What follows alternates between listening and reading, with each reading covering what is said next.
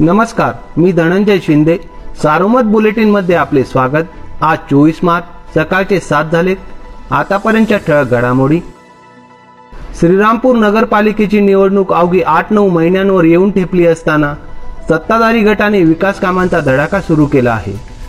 सत्ताधारी गटाने पालिका निवडणुकीची मोर्चेबांधणी सुरू केली असताना विरोधी ससाने गटात मात्र सामसूम दिसत होती. आता माजी आमदार स्वर्गीय जयंतराव ससाने यांची कट्टर समर्थक असलेल्या माजी नगराध्यक्षांसह आजी माजी नगरसेवकांनी एका वस्तीवर स्नेहभोजनाचे निमित्त करून पालिकेच्या मोर्चेबांधणीचा श्रीगणेशा केला आहे. करोनामुळे लागू करण्यात आलेल्या लॉकडाऊन कालावधीत राज्य सरकारच्या शालेय शिक्षण विभागाने पहिली ते बारावीच्या विद्यार्थ्यांसाठी ऑनलाईन पद्धतीने राबविलेल्या स्वाध्याय योजनेत अहमदनगर जिल्ह्यातील एक लाख दहा हजार विद्यार्थ्यांनी सहभाग नोंदविला.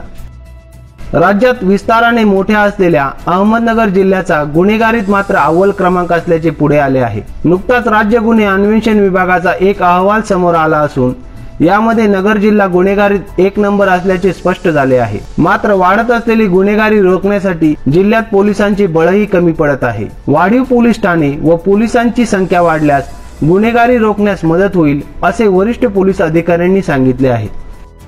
यशस्विनी महिला ब्रिगेडच्या अध्यक्षा रेखा झरे यांच्या हत्याकांडातील सूत्रधार.